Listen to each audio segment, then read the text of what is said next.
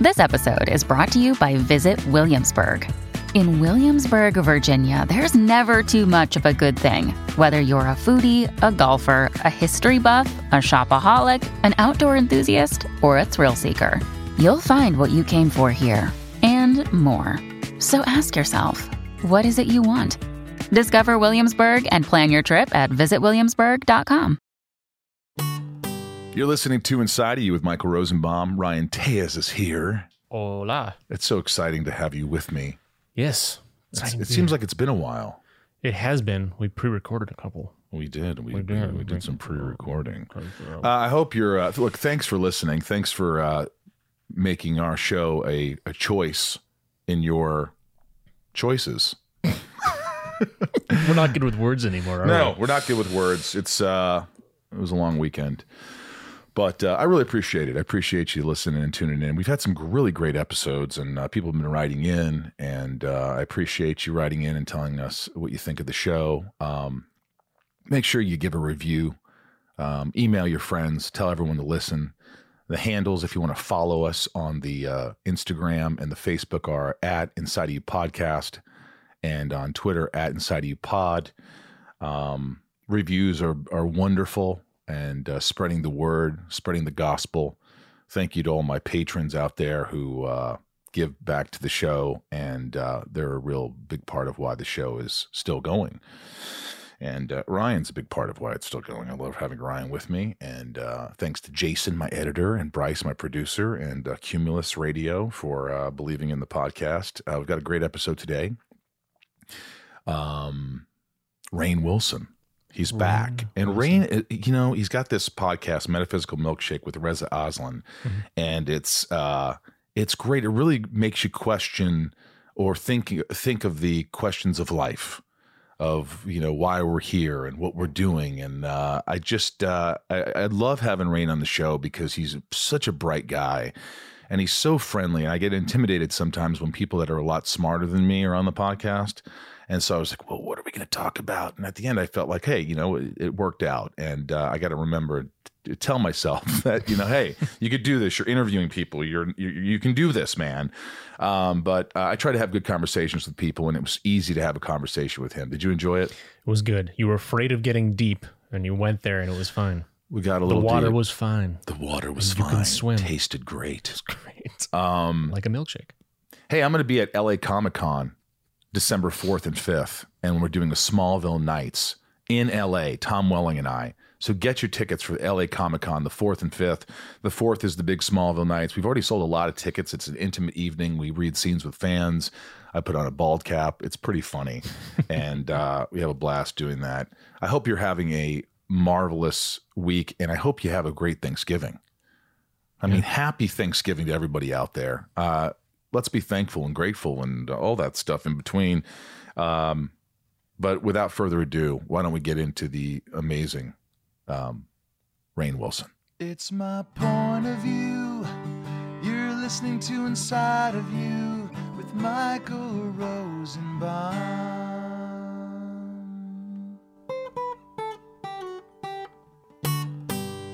Inside of You with Michael Rosenbaum was not recorded in front of a live studio audience. You pulled up in the car, and I go, "Look at you! You look refreshed." And you went, "Oh, Yeah. what is that? What, what was that?" You were one of these guys like myself that you're hard on yourself, aren't you? Sure, I'm hard on myself. I think probably most of your listeners are angst ridden, hard on themselves, complicated individuals. Sure. Cause you, cause you are, and we are. Yeah. Um, uh, refreshed is it's hard. I um, well, I'll be honest with you. Um, a good friend of mine uh, died last night. How do you like that? Uh, I don't like it. yeah, You know, it's really fucked, if I may say F on yeah. the show. hmm You're asking yourself for Yeah. permission to say "fuck" Well, on your own if, podcast. If it's okay with you. Fuck You- yeah. You, you might you might not be one of those guys that want to say the F bomb on the show. Ryan, say it just so we feel better. Fuck. There it is. Is Ryan the news? Is he like sidekick or He's he's my or engineer, and he what? chirps in here and there. You know, he takes notes and he's uh he's uh he's Does a he see this as his portal to to fame? This I think his- he's already famous. No, You'll- no, you're supposed to skyrocket me to superstardom. That's yeah, that that's was exactly that was what the I'm plan. going to do. He's It's uh, just It's still the plan, Ryan. He's- banking on Lex Luthor. he's better looking than you, than you are. Jesus, he threw out the Lex Luthor. Did you hear that? I did. That wasn't he's, kind. He's better looking than you are. But he is. He's very Lex Luthor or Ryan. Ryan. Ryan. Ryan is better looking than I am. You know, first of all, I'm incredibly sorry, but like the last time you came here, the night before your dog died. Wow. This is uh, this is probably the last time you're going to do this podcast.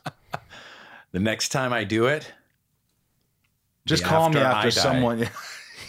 Maybe after you die. yeah. Maybe I'll die right here in your podcast. that would chair. be ratings would go This is, up. this is getting very macabre very fast. What- but the yeah. um, uh, I did a film uh, two years ago, two and a half years ago, called Blackbird, that no one saw. I like all of the films that I do uh, with um, Susan Sarandon and Kate Winslet, among others. Wow. And uh, Roger Michell was the director. He's who passed away, and uh, he did Notting Hill. He did this movie Venus with Peter O'Toole, and he's done a lot of just terrific film. Changing Lanes, I think, with Ben yeah. Affleck. Um, he's got a new one coming out uh, called The Duke. It's a British film. He's just a classy. How old?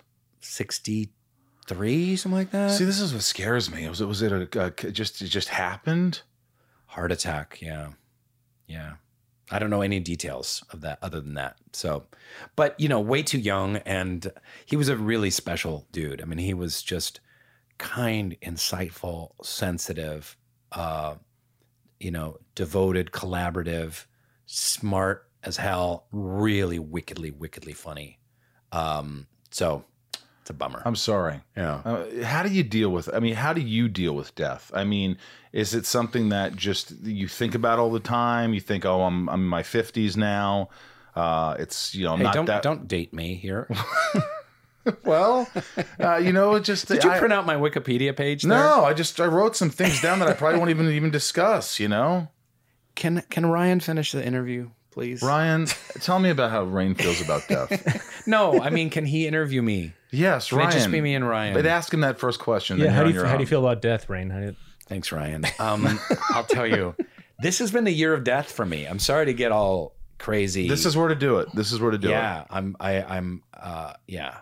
This has been the year. My father died 13 months ago, Oh, and then I lost two friends to cancer during this last year. And now, you know, Roger passed away, and he was. We were friends, but it's not like we were like hung out all the time or anything like that. But my other two friends were very, very close to me. And uh, no one from COVID. I don't know anyone who's passed from COVID. I mean, I've heard of friends of friends and relatives and whatnot, but uh, uh, I, um, yeah. So it's been a lot of death this year. I feel the same pummeled. way. I, you know, in the last year and a half, I lost my grandfather, who was my best friend. I lost my sister. I lost my uh, dog, Irv. Uh, you Your know, sister. my sister. My I have a half sister. Okay. from my dad's uh, second marriage, and uh, she was sick for a long time, and she passed away. And it's just been one thing after another, and um, you know, I, t- I, I, I think, oh, you know, you're doing all right, you know, but I don't deal with things well. I sort of bottle them up or I just hide them away and they come out, they manifest themselves in different ways and then they come out. And uh, Come out sideways. Yeah. yeah, I mean, how do you do? I mean, were you close with your father? Um, you're gonna make me cry. Well, You're gonna make me cry. well, you know, I mean, I cry. I've cried on this podcast. People have cried on this podcast. have they really? Yeah, or you could just say "fuck off." I'm not Ryan, even have, answering you, that. have you cried on this podcast? Me, not yet. No. Maybe No, but there has been Bobby. Lee, you know the comedian. I know He cried on here about his father's death. Jennifer Love Hewitt cried on the podcast. Yeah. It's not something I just I urge people to cry. I just uh, you know I try to like get inside of. What if Love was everyone's middle name? Bobby Love Lee, Rainn Love Wilson. Michael, Michael Love, Love Rosenbaum. Rosenbaum. That'd be ironic for me. I think because you've never known love. I've never loved myself, Rainn. That's hysterical. um. So yeah, I think so. Last time, I- I don't know when we, I was on two, three years ago. Sometime I was on your podcast. Had a great time. Loved it. Still get people who are like, "I love it inside of you, bro." Like you got a nice, uh, a nice loyal following out there, and um, we we got deep. I remember, and we talked a little bit about spirituality, faith, my family, etc. And yeah, my dad and I, like most fathers and sons, we had a very complicated relationship. So my mom took off when I was two years old. So I went and stayed with my dad. So my dad was the only kind of, I didn't really see my mom again from between two and 15. Usually it's the mom, the dad that takes off, Yeah. right? Yeah. So opposite for me. And then, so he was the only constant through my life. I didn't have any siblings. He was tried and true. He always was very supportive of me being an artist, being an actor. Um, you know, he was always there for me. At the same time, he was very, he had had such a traumatic childhood himself. He was really completely cut off from his emotions.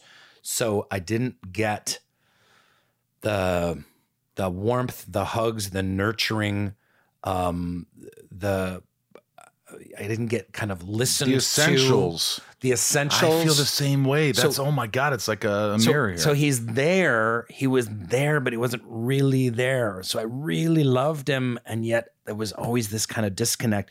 Now, truth be told, he really tried hard in the last like three to four years before he passed, and he was 79 when he died. We had gone through a lot together and healed a lot together, and so there was there was even greater intimacy. So believe it or not, even in his late 70s, there was a, a great more uh, expression of love between the two of us. So How do you do that though, wh- wh- when not having that connection, not having that bond for your ninety percent, ninety five percent of your life Yeah. with a man? How does that start? Was it something you started? Did you, or did he reach out, or, um, you know, because that's that's a hard thing to start start up so late in life like the uh, some kind of bond or him trying. I feel like I've done that too with my father. I wrote him this letter that was passionate, but it was also very hard on him and just saying, "Hey, fuck, you've got this wonderful kid out in Los Angeles, and you could have so much fun with, and you shit on it." And you know, it took time, and then he started to come out of his shell a little bit and was nicer and trying harder and trying harder with my family, with my grandfather when he was sick with Alzheimer's. But um, you know, it took me writing a letter that was just like almost like a fuck you letter yeah, and but it wasn't easy and i didn't think it would happen it was almost like every day i'm like oh he's being nice today how long is this going to last you know but uh how did that start for you Well, we had we had some ups and downs, and we had some letters. We had some angry letters go back and forth. A lot of it for me was through my work in therapy. Um, and uh, sorry to sound like a cliche, but you know that old phrase like "Don't go to the hardware store for milk." And I kept going to the hardware store for milk in terms of kept going to my dad for a kind of love he was incapable of giving me.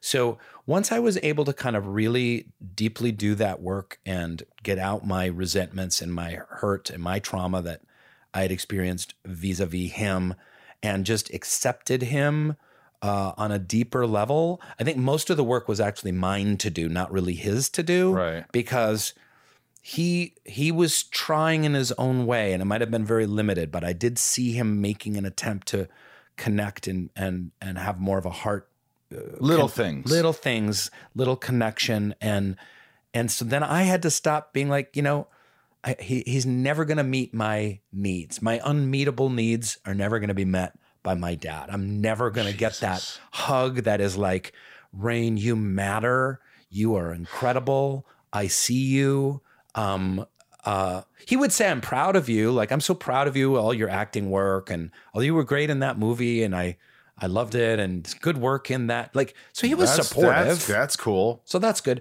but never like, really like, how are you, son? How are you? What is going on with you in your Mm-hmm. soul? I want how.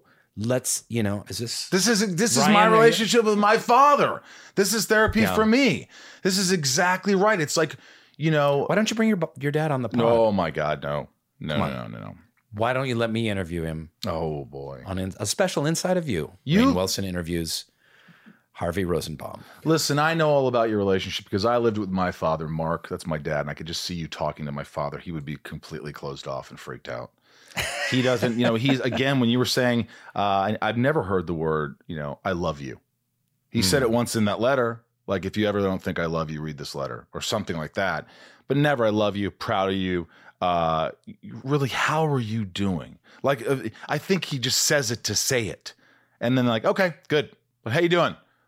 I could say anything. I could say, I just took a shit. Okay, great. So it's not really deep. It's just very, everything's always been surfaced. And for me to try and think it's going to get any more than that, I'm crazy. It makes me a crazy person because it's just not going to happen. It's not in him, and it's me wanting something that's just never going to happen. So I feel like there's a similarity there. Would he ever go to a therapy with you?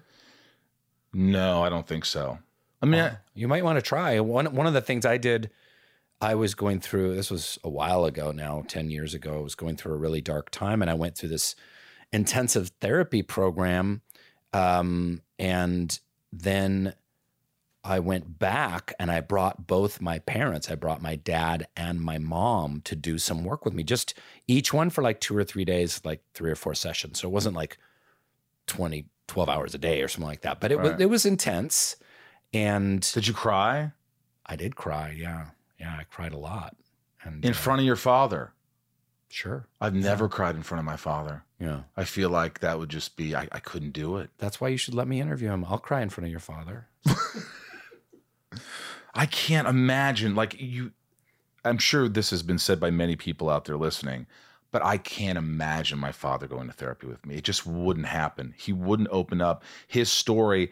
It's one of those things where his story is completely different. Well, did he go through a lot of, let me just jump in and say, did he go through a lot of trauma or does he come from generations of closed off men? Closed off men. My grandfather was pretty closed off, but incredibly loving to his grandkids. There was not not a better man to me Hmm. and a role model than my grandfather. Hmm. And I think that kind of probably bothered him. At Hmm. the same time, it he he liked that I had a relationship with his father, but uh, it was closed off. And you know, I remember him saying something. He was like, "Well, you know, I was hit." I go, "You were abused?" No, but I got spanked. And I go, "Okay, you know, I got hit." He goes, "Oh, I never hit you." I go, "Dad, seriously? Are you telling me that I never was hit?" And, and he just threw it away. He's like, "Eh, anyway, what I was trying to say is he didn't want to talk about that. Didn't want to go there. Yeah. No, he has a def- very different memory. And um, Well, I'll give it to my dad for for showing up to that because that was he never liked therapy, he never trusted therapy. He always said like psychology was a soft science, and it was Mm. you know he he viewed psychology and and, and consulting what you know what what is that called? Um, you know, let me take that again. He he viewed you know therapy as essentially the same as like rainbow crystal meditation and essential oils. You know what I mean? Like it just is all in this yeah, new age and and and nothing against new age even, but he just viewed it all as this kind of poppycock.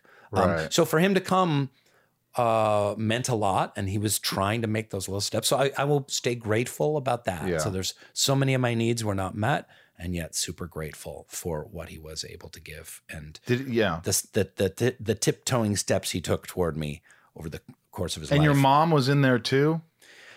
Um, I think there was like one or two sessions where they were together, so that was weird. So my birth mother, who left when I was two, and my dad, both in their mid seventies or early seventies, and um, but then I had God. some, and then mostly kind of separate with them because there wasn't much to talk to to them. But um, yeah, and uh, boy, there's a lot more I'd like to say, but I still have parents and relatives that are still alive, and I can't, I can't completely go there. Dark So, shit. Yeah, some darker stuff. Yeah. This show is sponsored by BetterHelp.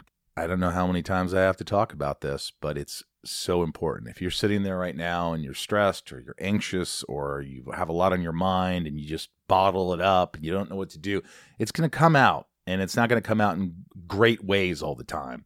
Um, BetterHelp has helped me substantially. Ryan here have been using it for a while. And I, you know, don't you notice when you don't use BetterHelp, when you don't have therapy? Oh, the weeks where I miss a session, of course, yeah. Yeah, it's just it's it's it's like the more you talk about something, even if you don't think you have anything to talk about, things come up and it puts your mind at ease. And we all carry around different stressors, you know, big and small. And at times we keep carrying them around rather than processing them and letting them go. When we keep them bottled up, it can start to affect us negatively. Therapy is a safe space to get things off your chest and figure out how to work through whatever's weighing you down.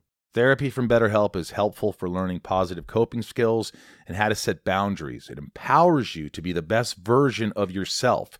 It isn't just for those who've experienced major trauma, it's for all of us.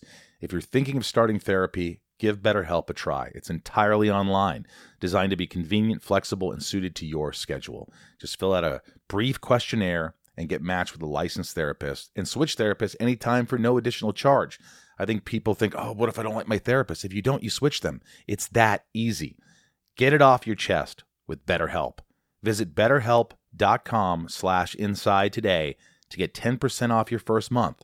That's betterhelp, H-E-L-P dot com slash inside. Inside of You is brought to you by Rocket Money. I love Rocket Money. You know why? Because everyone should have Rocket Money because it just helps you save money.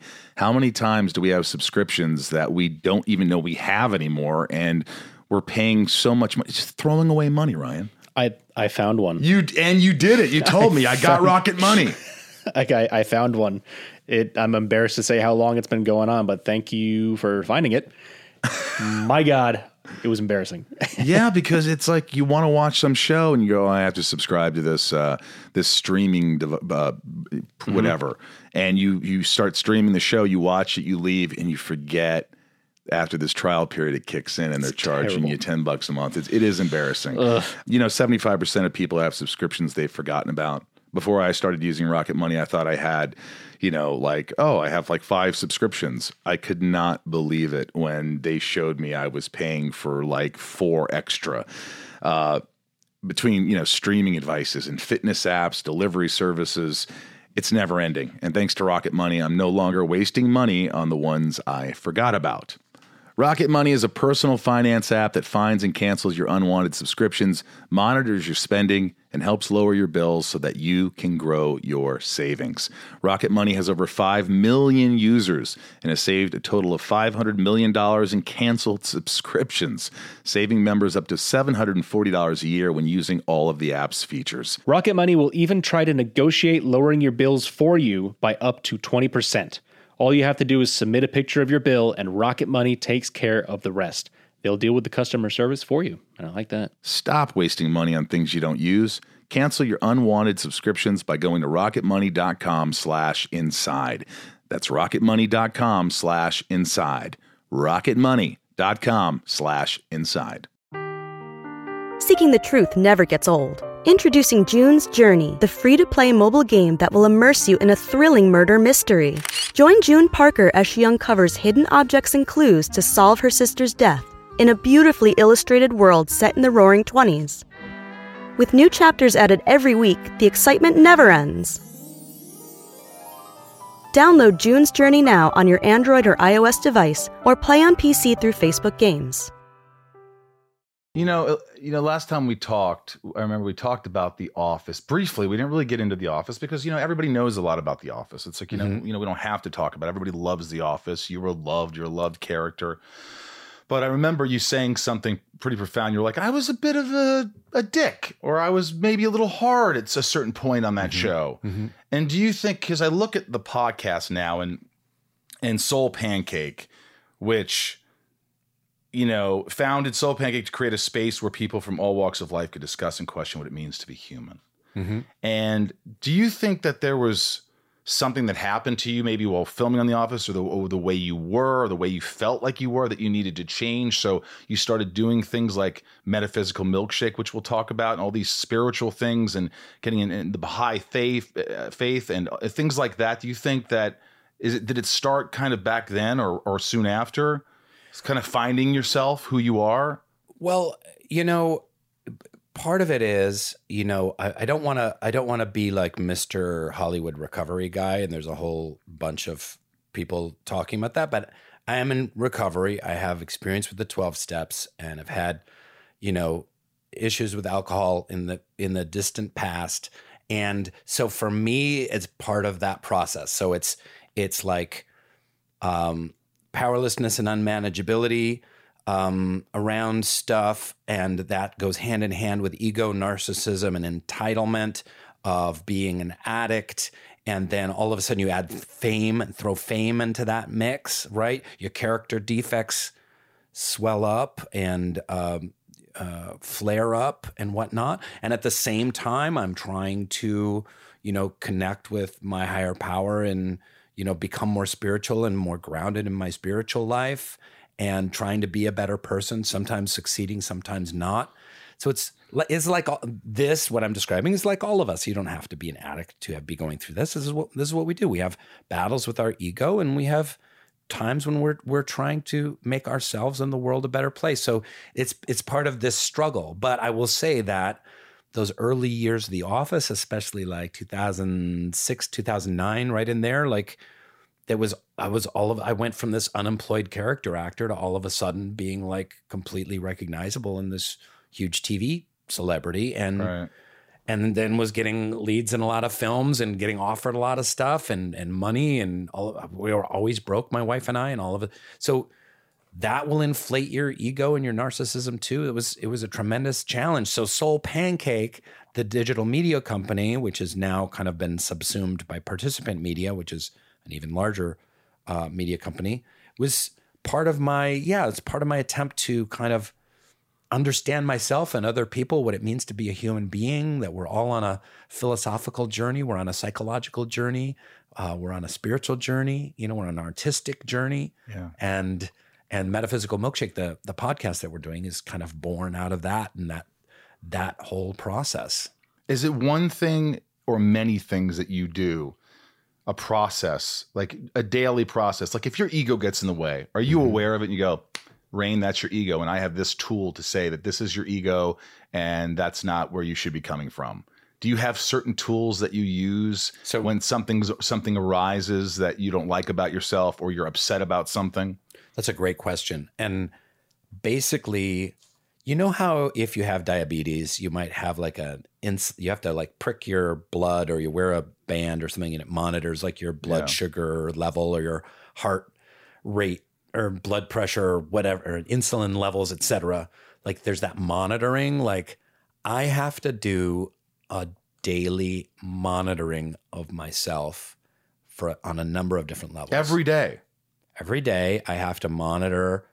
It's it's not in, intensive. I just kind of several times a day i just have to take a few deep breaths and check in with myself. where's my anxiety? Uh, because i've had an anxiety dis- diagnosed anxiety disorder. You too high five. Yes. um, I wish I didn't high five you on that one. um, I know. And I've I've had depression uh, in the past and very serious depression and um, and also I have to check my entitlement, arrogance, ego stuff as well. That's one of the things I need to be checking in on. I always say like, you know, what are the tools like I have to exercise a lot and I have to meditate uh pretty or pray and meditate pretty much daily in order just to get to normal. It doesn't like it doesn't make me if I if I if I meditate for 10 or 15 minutes and pray, turn things over, if I exercise, it's not like all of a sudden I'm like Mr. Zen Dalai Lama. I'm just like operating as any normal American in Los Angeles would. So if I, I'm operating at a deficit if I don't do that work. Right. I mean, do you get anxiety attacks still to this day? Um, I would say I would I I get close. I get close. Most of my anxiety attacks were in my twenties, Right. and then I had some in my forties. But it's been a while now. It's been at least. what do you do? Like besides you meditate, Mm-hmm. you check in with yourself. Mm-hmm. Are there other things, other tools that work for you that might work for someone else? Like like I wake up with anxiety. I feel you know, Rainn's coming over. It's got to be a good podcast. I got to do this, and I, uh, you know, I feel a little overwhelmed at times, or just for with little things. I think that even the little things overwhelm me. Would it have killed you to wear a little bit nicer shirt? What's wrong with this one? This is a good color on me. Oh, you went with the color because it's an old Yeah. T-shirt. You put on like an eight-year-old T-shirt. Well, you wore a t-shirt. yeah, this is a long sleeve and it's it's a little. I think it's sexy. You just did a little sexy shimmy, move. a shimmy, yeah. You shimmied. anyway, um, what was the But question? like the tools, the tools, that tools, you yeah. use, like you know something I could use. You know, Rosenbaum, this might help you or one of your listeners. I do this every day. I meditate for 20 minutes to this music or to to nothing or what is it? Well, I, I certainly I, I meditate and I pray and I and I exercise at least five days a week. And it's not like I'm in wicked shape, but I, I just kind of need to do that. And I have like one thing that really helps very specifically is um, so human beings are wired to be fearful. And we're wired to be negative because that's what kept us alive for 100 200,000 years. You know, if the if the bushes are shaking over there, it's like, oh shit, the bushes are shaking. Oh, there's a lion in there. So we're kind of wired Fight or flight stuff. yeah, for danger and uh, uh, you know, and in socialization, we're uh, very wary about and concerned with like status and where we are and how we're perceived and whatnot. And so, um, gratitude is an incredibly powerful tool. And uh, you know, there's a lot of podcasts on gratitude, and a lot of writing has come out, especially in the last like five years. But like with a group of friends of mine, we have a gratitude text chain. So every morning we send five things that we're grateful for. And it sounds so dumb. It sounds No, so I've done that before too. Yeah. I have. I'm grateful for you. I'm grateful that uh, I have a, uh, you know, my dog is uh, with me and I'm not alone in the house. I'm, Yeah. It could be anything, Yeah, right? anything. Yeah. I, I today I texted I'm grateful for the turkey sandwich I had. You know, it's uh, but it just it that little bit of a shift, that little 1%, 2% shift of your perspective through gratitude is a is a big help. It really does help because we can live in a and my tendency is to live in a perpetual state of anxiety and discontent with how things are and what my life is. So if I can shift towards gratitude and love and serenity just even a little bit to counterbalance that, like realizing like look, I've I've got my health and yeah, a lot of people died this year, but you know, a lot didn't and yes you know Yeah, my yeah. my family's still together and i get to do cool creative work and i get to go on the inside of you podcast and you know there's there's wonderful there's wonderful things i have a nice red pants and a nice Are those red? gray I'm shirt. colorblind. I really didn't think they were red. yeah they're reddish they're like brick uh, brick red yeah They're nice. It's a nice yeah pant. all right thank you Yeah, Thanks. I appreciate it. So pray, meditation, Mhm. uh, gratitudes. Mhm. Those are the three keys. those are some of the keys yeah You do it before you go to bed. You sit there and close your eyes and say what I'm grateful for before you sleep at night. I haven't done that, but that is a very good idea to do because people they have the studies. Gratitude is is an incredible tool. The stu- just Google it if you're out there. Just the studies on gratitude, like you you get sick less, you live longer, you get more you know raises at work and promotions at work. Like uh, people like you better. You gain social capital through being grateful. Like there, gratitude is an it's like a wonder drug. do you say your gratitudes, Ryan? No, You never say what you're grateful for. no. I mean, no, not in not in this kind of. Uh, yeah, no, it's not something I've ever focused on. Do you on. meditate? No, I can't, no, I don't meditate either. Do you pray? Uh, nope. Okay, so none of the three. Yeah. But but Ryan is not as complicated as you and I. I mean, no no offense. I mean, I'm he sure gets he gets anxiety. I'm sure you got stuff going on, but Yeah. but No, you I'm- seem uh, like a peaceable lad. No, I'm like a bowl of oatmeal. It's uh, yeah, What does that? what is the mean? bowl of oatmeal? that's just pretty plain. I don't It- think you're that plain, Just kidding. but you don't think you you don't let things get to you as much. Uh, I mean, I can let things get to me. Uh, but I mean, I probably should be doing these things, all these gratitudes and things, because this has been a stressful year, and this is just there's just been a lot of uh, going to bed very anxious.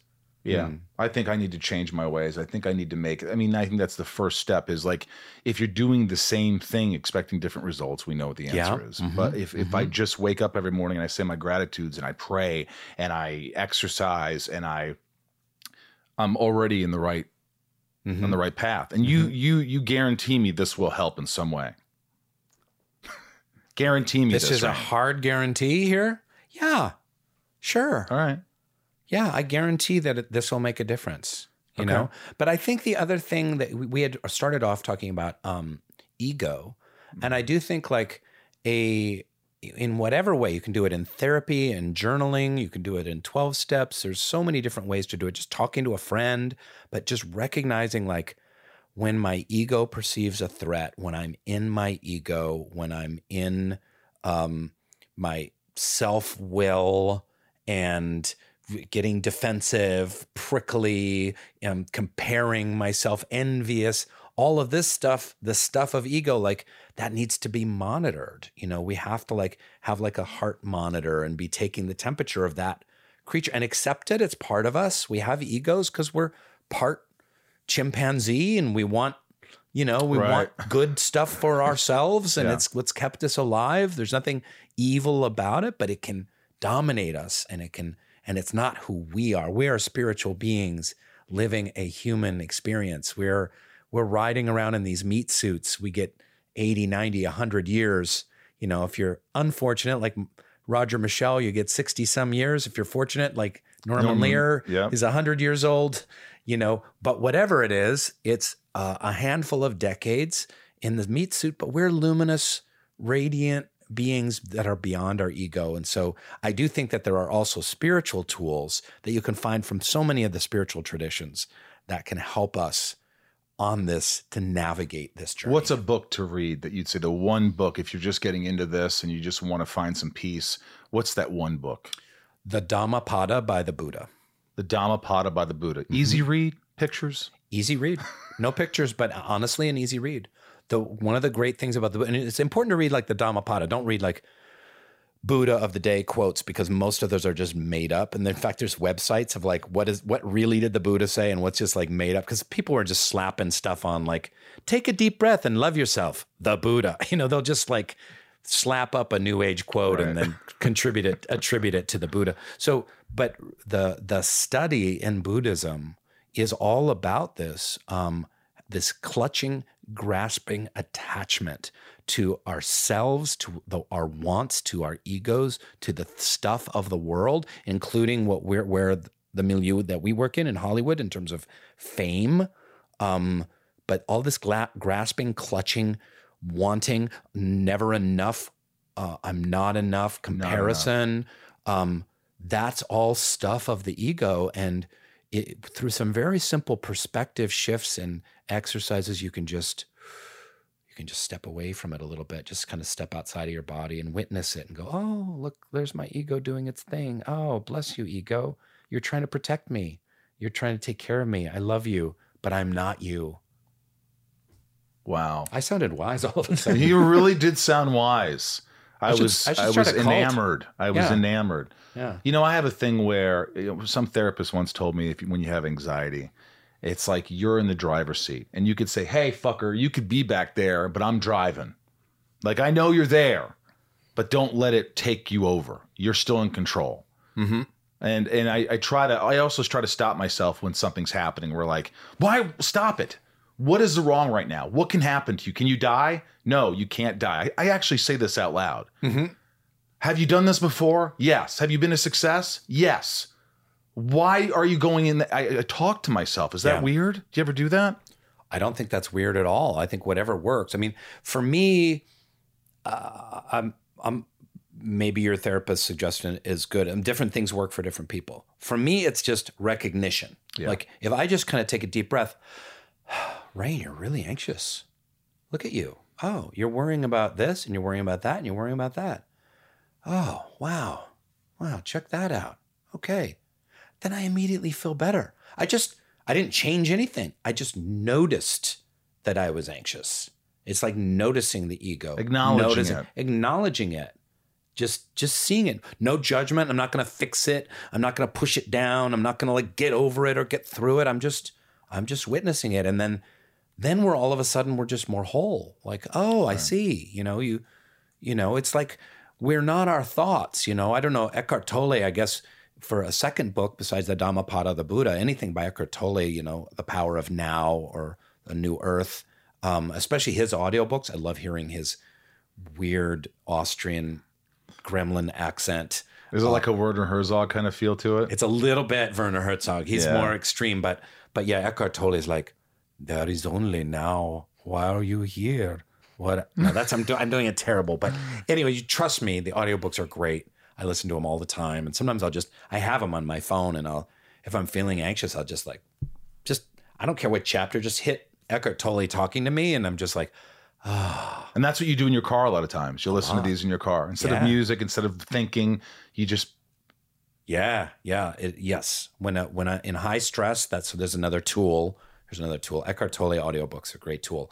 But his whole thing is like we're not our thoughts. We're not our feelings. Right. We have thoughts. We have feelings. That's not who we are because we are able to rise above those and go, oh look, I'm having thoughts. Oh look, I'm having feelings. So whatever that is, that consciousness, that's that's a higher consciousness. That's kind of a higher part of ourselves that's able to just lovingly detach just a little bit and float away from uh, all of that. It seems like it's just really acknowledging it. Like, Okay, you're stressed right now. Why are you stressed? Oh, because you got this. Okay, it's just kind of acknowledging it. Like this is why you're stressed, Yeah. instead of freaking out and not really taking a second to wonder why or un- understand why.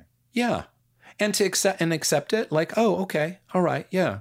You're stressed if you're going to get this job or not. Like, well, of course you are. It's okay. You want the job and you'd like to make the money from the job and you'd like the work from the job and okay, that's good. So you're stressed about it. Right. I love you. Do you say that? Do you say I love you, buddy? I don't, but maybe I should. You know, one time my therapist actually said, "I want you to, I want you to wake up. What, what happens when you wake up?" And I go, "Well, I have anxiety. What do you do?" I, well, I lie there. Well, why do you lie there? Well, I'm hoping it will go away. Does it? No. So what do you do? I lie there. I want you to get the fuck up. I want you to get a drink of water. And she also said, this was a while ago. She wanted, I want you to look in the mirror. I want you to tell yourself you love you. You love yourself. yeah. Affirmations. That was boy, that was hard because I was actually I remember the first time I was actually trying to be cool about it. Like I'm the only one in the fucking room. And I'm like, love you, dude. you know, I'm like, come on, be yeah, hey, dude, love you. Finger guns. You're fucking, you're awesome. Yeah. I was like, you know, and it's it, it's very hard. That's one thing I'm learning how to do is just like kind of accept myself, love myself for all my faults, and that is the hardest, I think. There, when I was first getting therapy, uh, my therapist did the same thing. I had a he gave me a sheet of affirmations, um, and there were all these like, "I love you. You're very good at this." Blah blah blah. blah. Anyways, the first one on the list was, "I am enough," and at the time in my life when I started saying that, I would almost cry, just saying those three words, like looking in the mirror and going. I am enough. It was so hard because I would immediately just be like, "No, you're not, you fucking idiot. You're not." You know? Exactly. So that's where I would jump to. So to just kind of be like, "I am enough." Like even now, like saying it, it feels weird, and I'm like, "No, I'm not. I'm not. I need to do more in order to be enough. I need to." Right, right. Yeah. Jesus.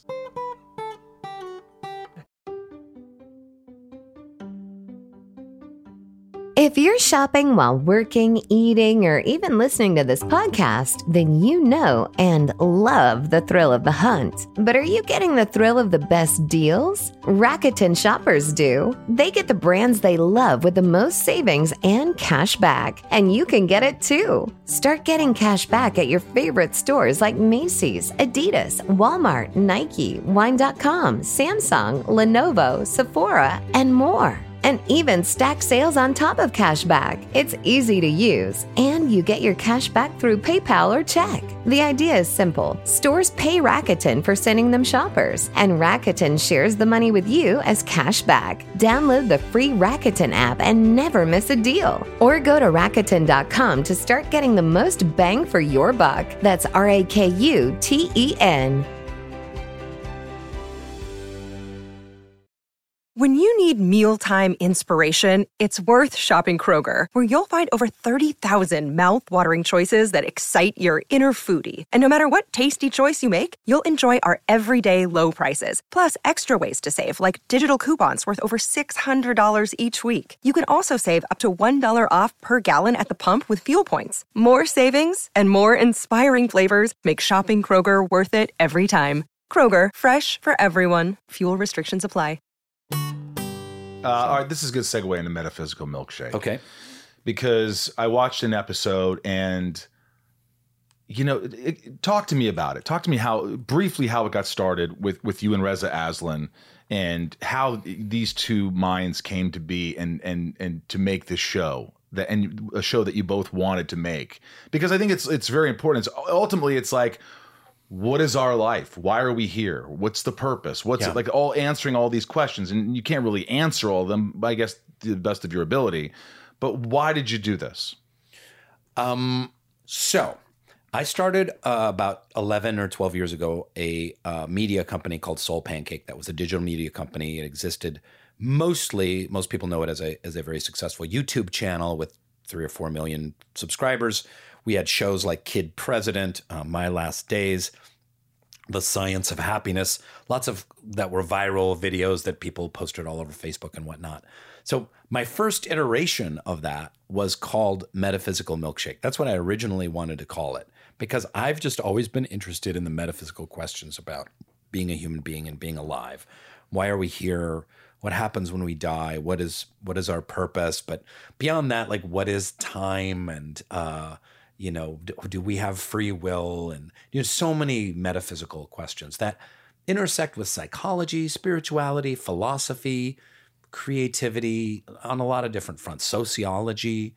And so Soul Pancake went in its direction, it did its thing. I had a show on Soul Pancake for a short amount of time called Metaphysical Milkshake, where I interviewed people In your bus. in the back of my van. Yeah, In the back of your van. And um, Which that I was wanna talk about that, yes. That was fun. But so I always liked the name, and then I knew Reza Aslan's work, and we had bumped into each other at a couple events, and, and we were having breakfast actually not far from here uh, in the Hollywood Hills, and um, you know we were just talking about life, and and we're, like, God, this our conversation should just be a podcast, and him and I really have the similar um, interests in terms of the topics that we want to discuss, and that started the process of us, you know, starting this podcast. Um, life's big questions, what it means to be a human being. You know, because I, I feel like our our country is so divided. Uh, people are at each other's throats. There's so much. There's this mental health epidemic with young people going on that is uh, really uh, it's tragic. It's horrible. The anxiety, depression, suicidal ideation. You read the statistics around kids. You know, it used to be the statistic that always has blown my mind the most is um, uh, all since they since they since the they started doing any kind of studies at all about psychology. The loneliest generation was always senior citizens because a lot of they're in old folks' homes and whatnot, or they're put out to pasture, or, what, or they're living alone or whatever. That was always the loneliest generation. This shifted about eight years ago. The loneliest generation became high school and college kids. The loneliest generation.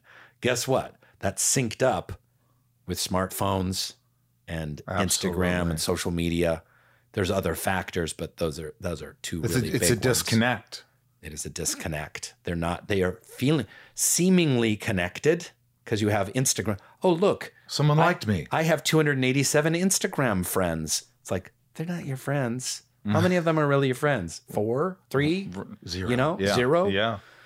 So, anywho, we just felt like these discussions are really important. Like, we're, trying not to make them academic. We try and like make them accessible to everyone. Um, but there's something that red state folks, blue state folks, everyone in between Has in- something in common. yeah it's a it's the it's the human experience it's Right. what we were dealing with you know in as with our shamans as cavemen and what we were dealing with in ancient greece and you know through the through the renaissance and then college campuses at stoned out of your mind at 2 a.m like these kind of discussions uh, they can unite us they can bring us together. And I hear like when I when I listen, uh, you know, you have people call in and ask questions and like, what what's the purpose of life, and you know, what happened before the Big Bang Theory, which I think you let Reza take the initiative on that one. Uh, that's a, that's a tough question because I always think about that. I'm like, well, before the Big Bang Theory, well, who created God? Well, then if we keep going, who no one created anybody, but there has to be something that but if created there was something. but if there was no time if the big bang created time then there was no time before the big bang so there was no before the big Bang. Right, that- that's what you're saying. you can't measure you know Right, right. years or like What's the one question that you always are asked and you don't really truly have the answer for? um boy that's a good question what is the question asked a lot i don't really have an answer for um um well you know an old an oldie but goodie is um uh what uh you know is there a god you know and prove there's a god or that whole discussion you know which frankly is a boring discussion to me and and you're never going to change any mind anyone's mind by kind of making a series of salient points about whether there is a god or isn't a god. Like it it works on a deeper level but that that's one of the tough ones to always engage with. I mean mm-hmm. i have my answer. I i'm very secure in that but that that's a biggie you know? Yeah. you, on, you look it up on youtube there's you know there's those debates It's endless. are, are and have them millions and millions of views. People are very interested in those. They're usually have their minds made up, so they're going in like, Yeah. yay theism or yay atheism, team theist, team atheist. Yeah. You said something about it was something interesting on one of the episodes where I mean not that you don't say anything interesting in other episodes, but you said something about you know people say, well, if there's a God, why is all there e- this evil and this death and uh, all these things? And I think your response was, well, I don't know, but what if we just all live in a utopia where nobody stubbed their toe and everyone was perfect and everyone was like, isn't that just as bad in a way? Yeah. and it just made it was just really smart the way you uh you interpreted yeah articulated that's that. and that's that that is a, there's an interesting thing where there's this common argument among atheists of like well if there is a god why is there so much suffering in the world and that's an ancient question it's like well so what would that look like so does that mean that if there's an all-loving god that then there is a world in which there is no pain because there's no, not a world where anyone gets cancer there's not a world is there death in that world? Or if there is death it's always peaceful and it's in your sleep but you can't break your arm? Because isn't pain difficulty anguish challenges tests isn't that really the meat of being alive? Isn't that what being alive is kind of all about? Yeah. and speaking of the dhammapada the buddha says life is suffering.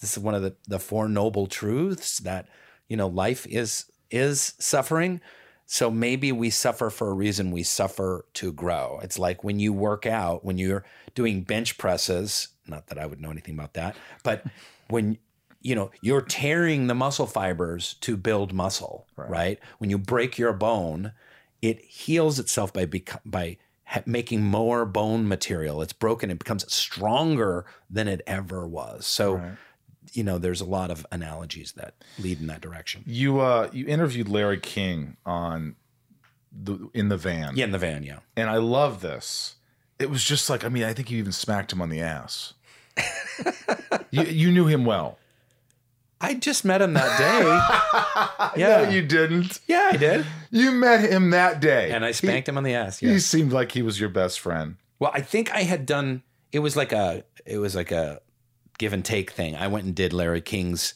show, Right. And then he came in the van, and I did an interview. So. Well, you asked him these questions, and I thought I, I kind of want to hear Rainn answer these questions that he asked Uh-oh. Larry King. Mhm. Define happiness in ten words or less. Wow, wow, you, you, this is. I'm on the spot right now. This is it. I mean, you asked Larry King that. Um. Okay. Uh, happiness in ten words or less. Um, connection, nature, art, community. You're counting, Ryan. um, oh my God, Uh, this is good though. You've already four. Those are big ones. I mean, smoothies. smoothies are probably somewhere there. Yeah, somewhere in there. Somewhere in that way. There's a few more. What? By the way, those are things I wouldn't have thought it like that. If you had asked me, I'd have been like, I, I would have thought you wanted me to put a sentence together. Happiness is Well, yeah. when we. I know, but I was trying to be. But that really was a better sparing. way of doing it Yes. because those are important things. What drains your soul? What recharges it? What drains my soul is looking at my phone. Um, what recharges my phone? hey, Hey, what recharges my phone is my charger by my bed. Well, actually, I don't have it by my bed. I moved it in the hallway because I don't want my phone by my fucking bed. You know what I mean? do you hon- honestly keep your phone outside, I like do. outside of your room? I keep my phone outside of my room. I bought a fucking alarm clock because I, I don't do want to. I don't want to be reliant. So there's a tool, reduce anxiety. I don't want to wake up and just look at my phone. Wake up in the bling bling bling bling, the emails and the oh shit, right? I forgot to write that person back. Oh god, I got to call him. right. Ah, that sucks. So, uh, what recharges it is um, is really uh, nature and and connection. I really think it's all about. I use that word connection, but I think that the answer is always in connection. You know, whatever the question is, the answer is in connection, and that can be with your spouse or or partner. Um, you know, that can be with your with your family or with friends or or a group, but we thrive in community with one another, and I think we we wallow in solitude. Can you relate? I can relate. I think I can relate easily. Mm-hmm. What What's the biggest question you wrestle with? I guess my biggest question I wrestle with is like, am I am I doing the right thing now? Am I spending? Am I putting my my energy in the right direction? Am I am I doing the right thing? What is there something else I should be doing? Something like that. I feel like that too. I always feel like, what is it that I'm supposed to be doing? I wish somebody could just tell me. Like, I almost wish I was just good at one thing, not to brag and say I'm great at a lot of things. But if I was just good at one thing, then I'd have no choice. I'd have to do that. Um, purpose, I, I, I, I don't even. I, I wrestle with that all the time. I was like, what's your purpose? You know, try to be a good person. Try to give back. Try to help those that are in need. Try to, um, but do something that makes you feel good altruistically. You know what I mean? Yeah. And I, I don't, I still am unsure of my purpose. Mm-hmm. Maybe my purpose, I'm already living my purpose, doing this podcast, helping people. Maybe that's part of my purpose. I don't know. There's got to be something bigger. What's yours? Do you feel like you have purpose? Well, yeah. I mean, I think this is where I think where this is where God comes into, and I think the main issue with God is that how people define God. So if you define God as like a daddy man male figure who's powerful, kind of gazing down on us, and it's like Ryan was good today, Michael was bad today. That kind of God, I'm not talking about. But if if you're talking about like the you know the the the creative power of the cosmos that is within us and without us and flows through everything and uh, gives a kind of greater purpose and our souls are connected to that. So our bodies will drop away but we'll continue into some other plane of existence onwards toward this all-powerful you know cosmic energy. So if when I feel good is when I feel aligned with that energy, whatever that is. I it's it's I've- obviously it's hard to describe, but it's more of a feeling than anything else. But I I, I liken it like to a sailboat where, like, you want to get over to Catalina, but the wind's blowing that way, so you have to kind of tack. But but you kind of like if you feel the wind in your sails, then maybe you're headed in the right direction. And that's it's a it's an ineffable thing, the wind in the the cosmic wind in your sails.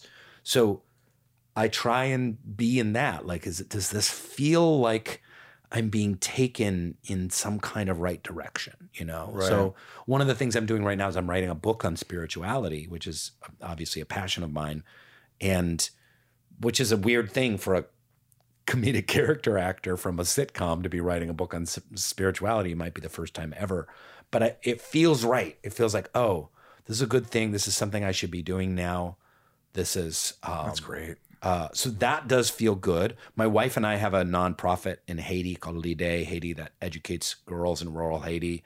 When I do the work on that, I've, you know, I whore myself out as Dwight. Like I do these. In fact, there's a thing on Prizeo.com right now where I, I'm going to give an office tour through the San Fernando Valley of like our locations. Oh yeah, I saw that on Instagram, right? Yeah, I just I just posted it uh, today. it just launched, um, and and then I take all that money and then I give it over to these programs that are educating girls who can't read. You know, essentially. So and that gives you purpose. that feels good. It That just feel- feels, feels good. good. It's like I'm never gonna be like if I do something like Cameo or something like that. I'll take that. I'll, I'll do I'll do those annoying videos, but I'm gonna send the money off to. to so those are some things, but the career wise, as an actor, I don't know.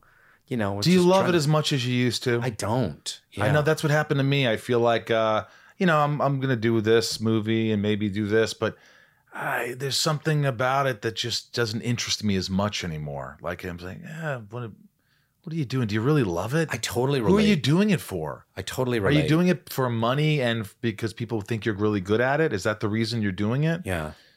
I, I, I don't know. I'm kind of lost in that sense. I, I don't know exactly what I, you know what I want. How are you feeling about that? Yeah, I, I to- 100% relate. You know, the, way I put it is like, as soon as I discovered acting at like 16, which by the way, and I think we talked about this on the last time I was on the show. I, I could be wrong, but I vaguely have a memory of it. I did it for the girls. of course. So I I moved to a new high school. They had a great acting program. And I auditioned and got in this acting class. And then I did this acting exercise and I made everyone laugh. And I was the new kid in the school. And the these cute girls came up and like, oh my God, you're so funny in that. Where are you from? You're from Seattle? Oh, will you sit at our lunch table, you know, and hang out with us? And oh, are you going to audition for the play? And I was just like, uh, you know, just okay. You did it for the women. there was no art. There was no like, I must express myself. I'm in the ancient tradition of the shamanic storytellers.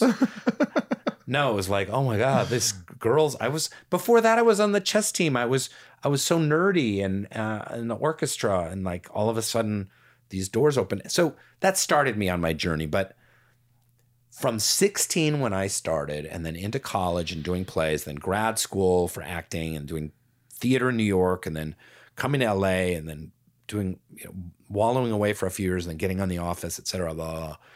Like I just lived and breathed acting. Anything like I want to act, I want to play characters, I want to get cast. I got to move my career forward. I really want. I'm hungry to just be acting. Sometimes it'll pay, sometimes it won't. It doesn't matter. I just I need to be acting. Then it got caught up a little more with ego, like, well, I should be getting this movie, and why am I not getting this opportunity? And I should be doing X, Y, and Z, and why am I not? But but I feel the same as you though. Something in the last three, four years, I've just like, yeah, I like acting. You know, I just went and did this project. It was fun, you know, and it's great, and the people were great. But it's like, and then it was done. I was like, okay, you know, um, I'll, I mean, I'll keep doing it. It it it it pays good, and it's fun, and it's nice to be around, you know, smart, funny people, and being on the set can be really fun. But I don't really have a desire to be on a TV show for years and being on the set, you know, 12, 14 hours a day uh, for years. You know, I don't, I don't, fortunately, I don't have to do that. But yeah, it's, Right. it's, it's a shift. It is a shift. So what do you think? It scares me. so where do, a- where do you think that's going to take you? What, I- so I- obviously you're a successful podcaster well, now. Mm-hmm. podcaster, and you know, I'm I'm writing a lot, so I'm you know I have some pro- projects we're pitching and things. You know, I, I like to write, and um, it's not to say that I don't want to act. It's just like it just feels like something was lost. I used to have that drive that you talk about. I used to have Mm-hmm. that drive where I just always wanted to be the center of attention. I always wanted to be on set. I always wanted to kill it, crush it, the producers to be so happy, and my agents to be making money, and everybody to just be. And I'm like, yeah, yeah, yeah. And then I'm like, well, you're still a miserable fuck.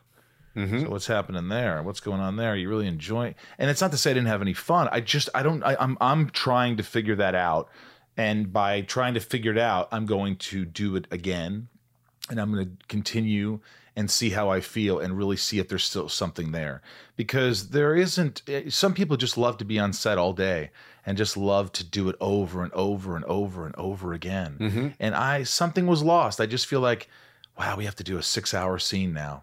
We have to do this same scene for six hours. Mm-hmm, it mm-hmm. just is not appealing as as. Look, I'm blessed. I'm. I thank God I was on. I did some work and I made some money, and things would be different if I if I hadn't. I'd be mm-hmm. still doing whatever I could. But now that I have that choice, at least for now, there's part of me that's just uncertain about where that future lies with hmm. with with hmm. acting yeah. um like i said i'm gonna do it i'm gonna do a movie here coming up but like you said it's just there's not that fuck yeah Yeah. feeling totally. all right uh metaphysical milkshake where could they find that by the way anywhere you get This- podcasts Anywhere you get podcasts. Yeah. We, um, we're trying to put out an episode a week, which is hard, but um, it's re- guys it's really great it really is you know I, I have a, a short attention span and just hearing these guys talk about life and hearing people's questions and just talking about all the things that we think about is just so uh, so interesting so interesting and i think you guys are really gonna love it metaphysical You're, you're very kind. Thanks. We just did. We just dropped an episode with Jason Isbell, the the singer songwriter. Do you know him? Yep. And uh, it was about what is music, and just kind of like trying to really sum up like where does music come from? Like what what what makes music music? Like that that uh, trying to get to that spark of creativity. Why are why do humans have music? Why are why don't we just live without music? Like what what evolutionary purpose did music in our lives serve? Do you know what I mean? Like if you're a if BF Skinner behaviorist, like music makes zero sense. It doesn't keep the species alive, doesn't propagate the species. Right. I guess you could say, well, some birds uh. sing because they're it's a mating dance. So like it you know, creates joy Frank Sinatra. pleasure But what does that have to do with propagating the species? Joy and pleasure. have you ever made love during the bee gees Like live? it's up Concert? to you it's up to you I have not made love to the Bee Gees. Maybe I need to get on that. Nobody gets too much heaven no more. It's much higher to go by. I'm waiting in line. Uh, I always felt self conscious making love with any music on. Really? Because it always feels like I, I I just feel weirdly self conscious. Like whether it's like I would have friends who would like get baked and have sex to like Pink Floyd, Dark Side of the Moon. But then there's always the and sync Barry it up White. to Ro- kind of- Wizard of Oz too, and sync it up at the same time. oh wow, is that is Yeah, that they a do thing? it. Pink Floyd. If you sync it up to the Wizard of Oz, it fits really So that might be fun. Yeah, try Having that both with of you, those- wifey. yeah, uh, syncing She's like, who up. the fuck are you? Yeah. But I yeah, do you do you, do you do that? Is that, is that, is Um, that I your would sometimes listen to Mazzy Star while having sex. Yeah, okay. if I was dating someone, sense. you know. Yeah. I- but but anything more ambiguous uh, or so, where you can't decipher the lyrics. Right. If I could hear "I'm all out of love," I'm gonna. I just I can't get hard. My dick's soft as the can, can be. That's just the way it's gonna be. My dick is so soft. I can't make in love. what am I without? Uh, this is what, Rainn Wilson. what year were was that People magazine Oh my 50s top bachelors? Yeah, that was. Uh, When were you one of the top uh, 50 fuck, bachelors? a long time ago, probably 2005. Wow. Yeah, 15, 16 years ago. Yeah, not anymore. This is called Shit Talking with Rainn Wilson. This is rapid fire or wrap it up. Yeah. Yeah. I can't believe this has already been over an hour. We're, we've oh, it's been over now. Well, what Ryan, I'm happy to stay longer if you need me. What No, this is amazing. but Ri- Ryan, what you've been taking so many notes. What the hell are you writing down here? I just just write I just write it down just to sort of uh, keep track of like the things that we talked about, and uh, if there's anything that the editor needs to know, then I have it Oh, so this isn't like personal no, this no. Rainn's a piece of shit. I don't believe anything he's this saying is right like now. this is like for editing purposes. This is for editing purposes. Oh. yeah, and it's also if like there's something like, oh, this is really interesting. Boom, we're gonna put that in a clip when we put it on. Right. you Also, know. I don't wanna Thank look God he idle. did. Do you still do those animation things? I don't, but wasn't yours great? Yeah, I loved that. We should do another one. Maybe I'll do another one with you. Okay, great. I love those animation things. I had this animator out of like Norway or something that would do these animations, and they did one of of, of Rainn. Yeah, and you paid just a, a small amount of money. it wasn't it wasn't them. incredibly expensive, but uh, you know, I was just like, but you know what? I want to do those again. I think that's a really good idea. Can you make a note? Can you You're welcome. on You your got a pad of paper. Write it down can, right can there. you write that down? That's what this is for. Uh, Rainn Wilson, shit talking, rapid fire from Shit my talk. lovely patrons. I love you out there. Thanks for joining Patreon and giving the podcast a little more. Uh, Raj, favorite movie or show you watched over the past year? Uh, we've been re uh, rewatching The Sopranos, and I Never can't- seen it. I can't tell you how much delight that show gives me. I'm gonna watch it. Just gives me the tingles. It is one of the greatest comedies ever made. I'm not kidding. you. Okay. the the sense of humor, the wry sense of humor that runs throughout that show is sensational. I have to watch it. What Oh, am I doing? all What are you doing with you? I wish I could put myself in your body and not ever have seen The Sopranos and watch it for the first time. It is so good. Okay, you know what we're gonna do? You and I are gonna start watching it. Okay. And like I'll go, hey, I'm on episode three. Go, oh, I'm gonna catch up, and we could talk about it. At least I'll have somebody to watch it with. Okay. I'm in. All right. I've never seen it either. And you're saw it? rewatching it, so I'll say, oh my God, Rainn!" Oh my god, it's so good. The, the performances are cr- crazy. Leanne P, what is something people would be surprised to learn about you? Um, I'm a pretty good tennis player. We've been talking about playing tennis. Yeah. Um, but I don't think people would know that, and they'd be like, "Oh, there's a portly middle-aged gentleman." But it's like, "Oh, he can he can play tennis. He can swing a racket." I love it. Betsy D, did you enjoy interviewing Billie Eilish? Yeah, I totally did. That was so cool. It was like, "Oh, look, it's the most famous person in the world, and she's a huge Office fan." Isn't And, that uh, awesome? Yeah. And it was so cool because we interviewed her in her childhood home and she was still living there in a bedroom about this size. She's like the most famous person in the world. She was living in a bedroom this size Wow. in her parents' little bungalow in Pasadena. Jesus. Um, are you jealous of Jenna Fischer's uh, office show and do you wish you would have done it? That wasn't a question. I just asked that. Did you just make that up Yeah. and pretend to read that off the Yeah, piece of paper? yeah. I'm not a jealous. I wish them the very best. I've I guest on the show a lot and put in my input about the episodes. I love Jenna and Angela so much. They are true. They are just the dearest, sweetest, kindest people in the world. Funny, just amazing, supportive. Uh, wish them all the luck in the world. But I, that would be torture for me to have show up each week and go over the old be- TV show that I did. I, I would Be a lot of work. I know it's a lot of work. Uh, Emily asks, who's been your favorite actor to work with so far in your career? The one that you could name. The one that comes to mind. I get one. Well, I, I got to go with Steve Carell, right? I mean, Wow. yeah, Love Yeah. him. I love Steve. Yeah. Um, Steve's difficult to get to know. I wouldn't say that we're like intimate buds, but we text and he's a very sweet guy.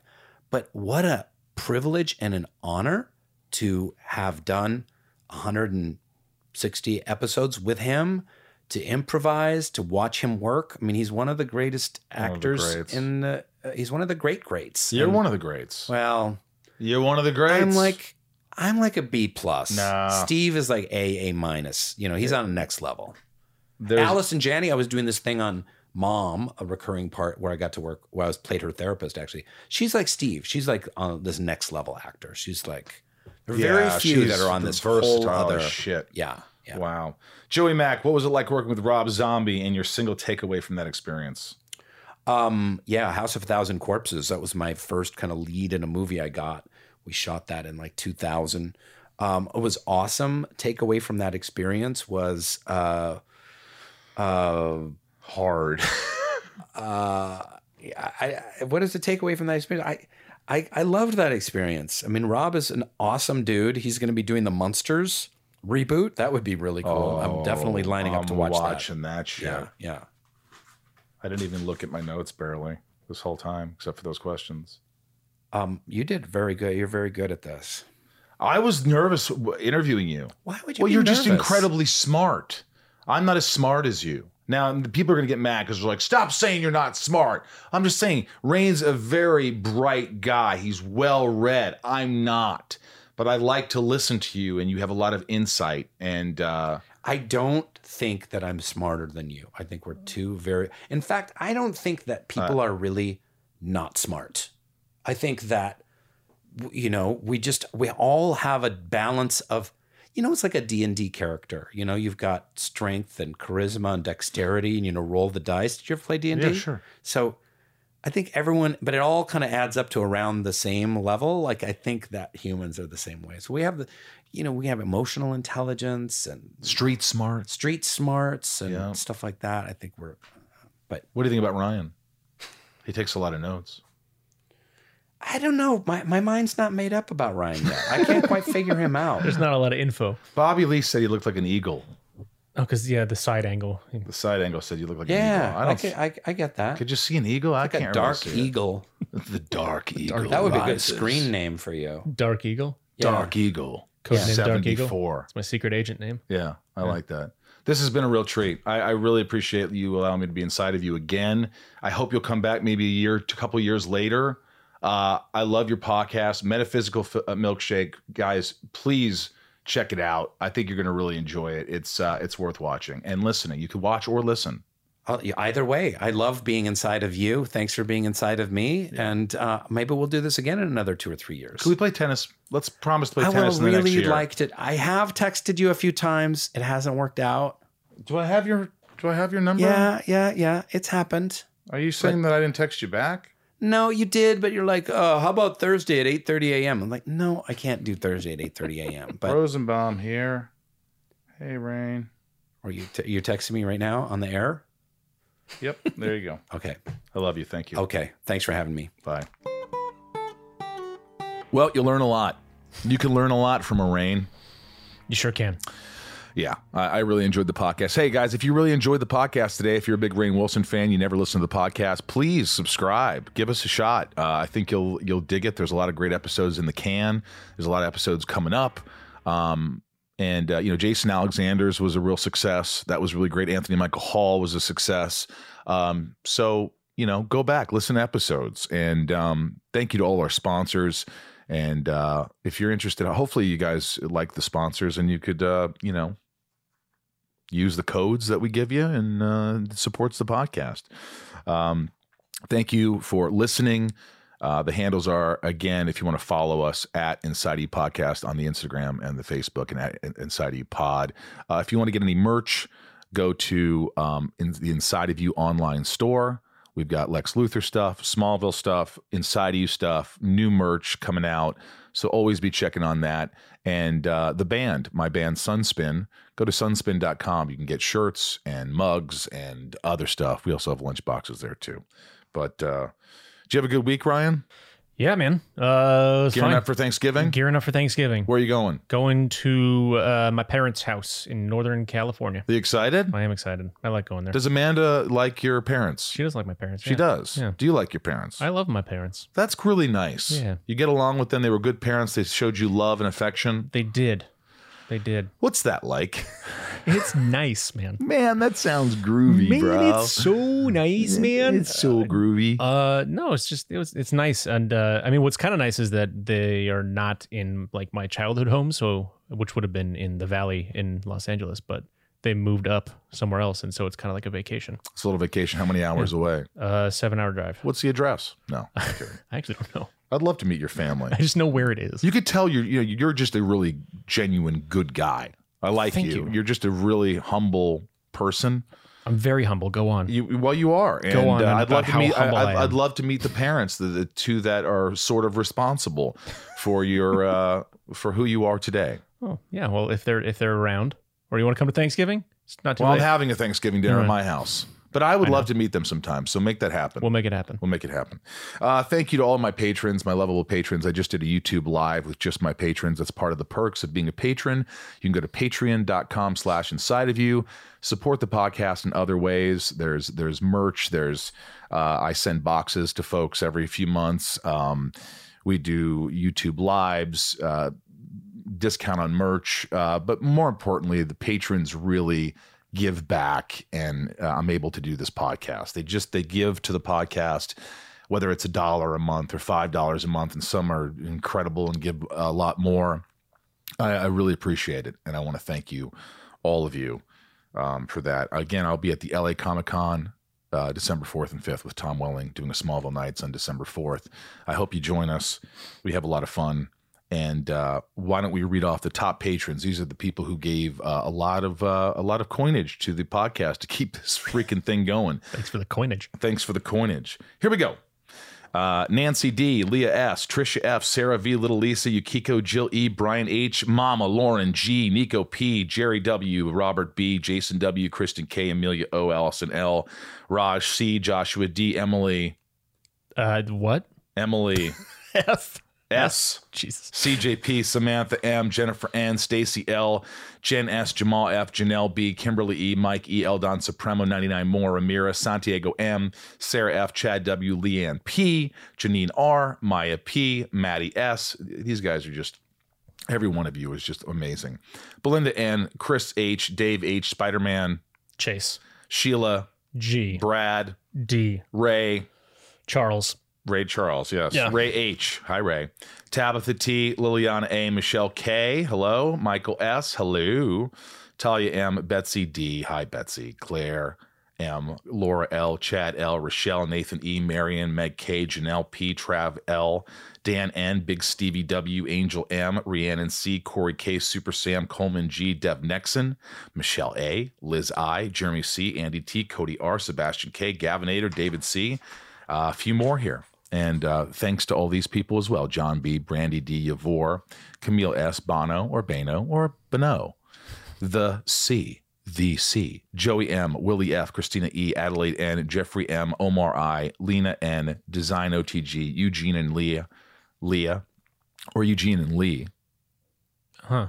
Like a like a comedy. It's? L E A H. I think it's Leah. Yeah, it's Eugene and Leah. Leah. Yeah, that's Leah. Chris P, Nikki G, Corey, KTB, Patricia, uh, Maria N. Maria N. Uh, I love all of you. I can't thank you enough for supporting this podcast and keeping it going. I never thought I'd be doing 180 something podcasts. I thought I would quit after three and no one's going to listen. I stuck with it. You stuck with me, and I appreciate it more than you possibly know. Um, from myself, Michael Rosenbaum, here in the Hollywood Hills of California, along with Ryan Tales in the Hollywood Hills. In the Hollywood. Hollywood Hills. That's right. A little wave to the camera. We love you. Thank you so much for uh, making me a part of your day and, and giving me the time and listening and supporting the podcast. Thank you for allowing me to be in each inside. Thank you for allowing me to be a, inside of each and every one of you. Have a glorious week. Be good to yourself. Um, and much love. Ryan, anything? That's it. That's it. That's all we got. Yeah. Thanks, guys.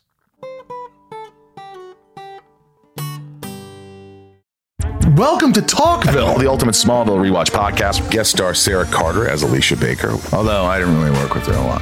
But Tom did, and they had some real big smoochy scenes. Yeah. Can we talk about that? Could there be any more sex? What was a three page makeout scene that just kept going? Good Lord, we get it.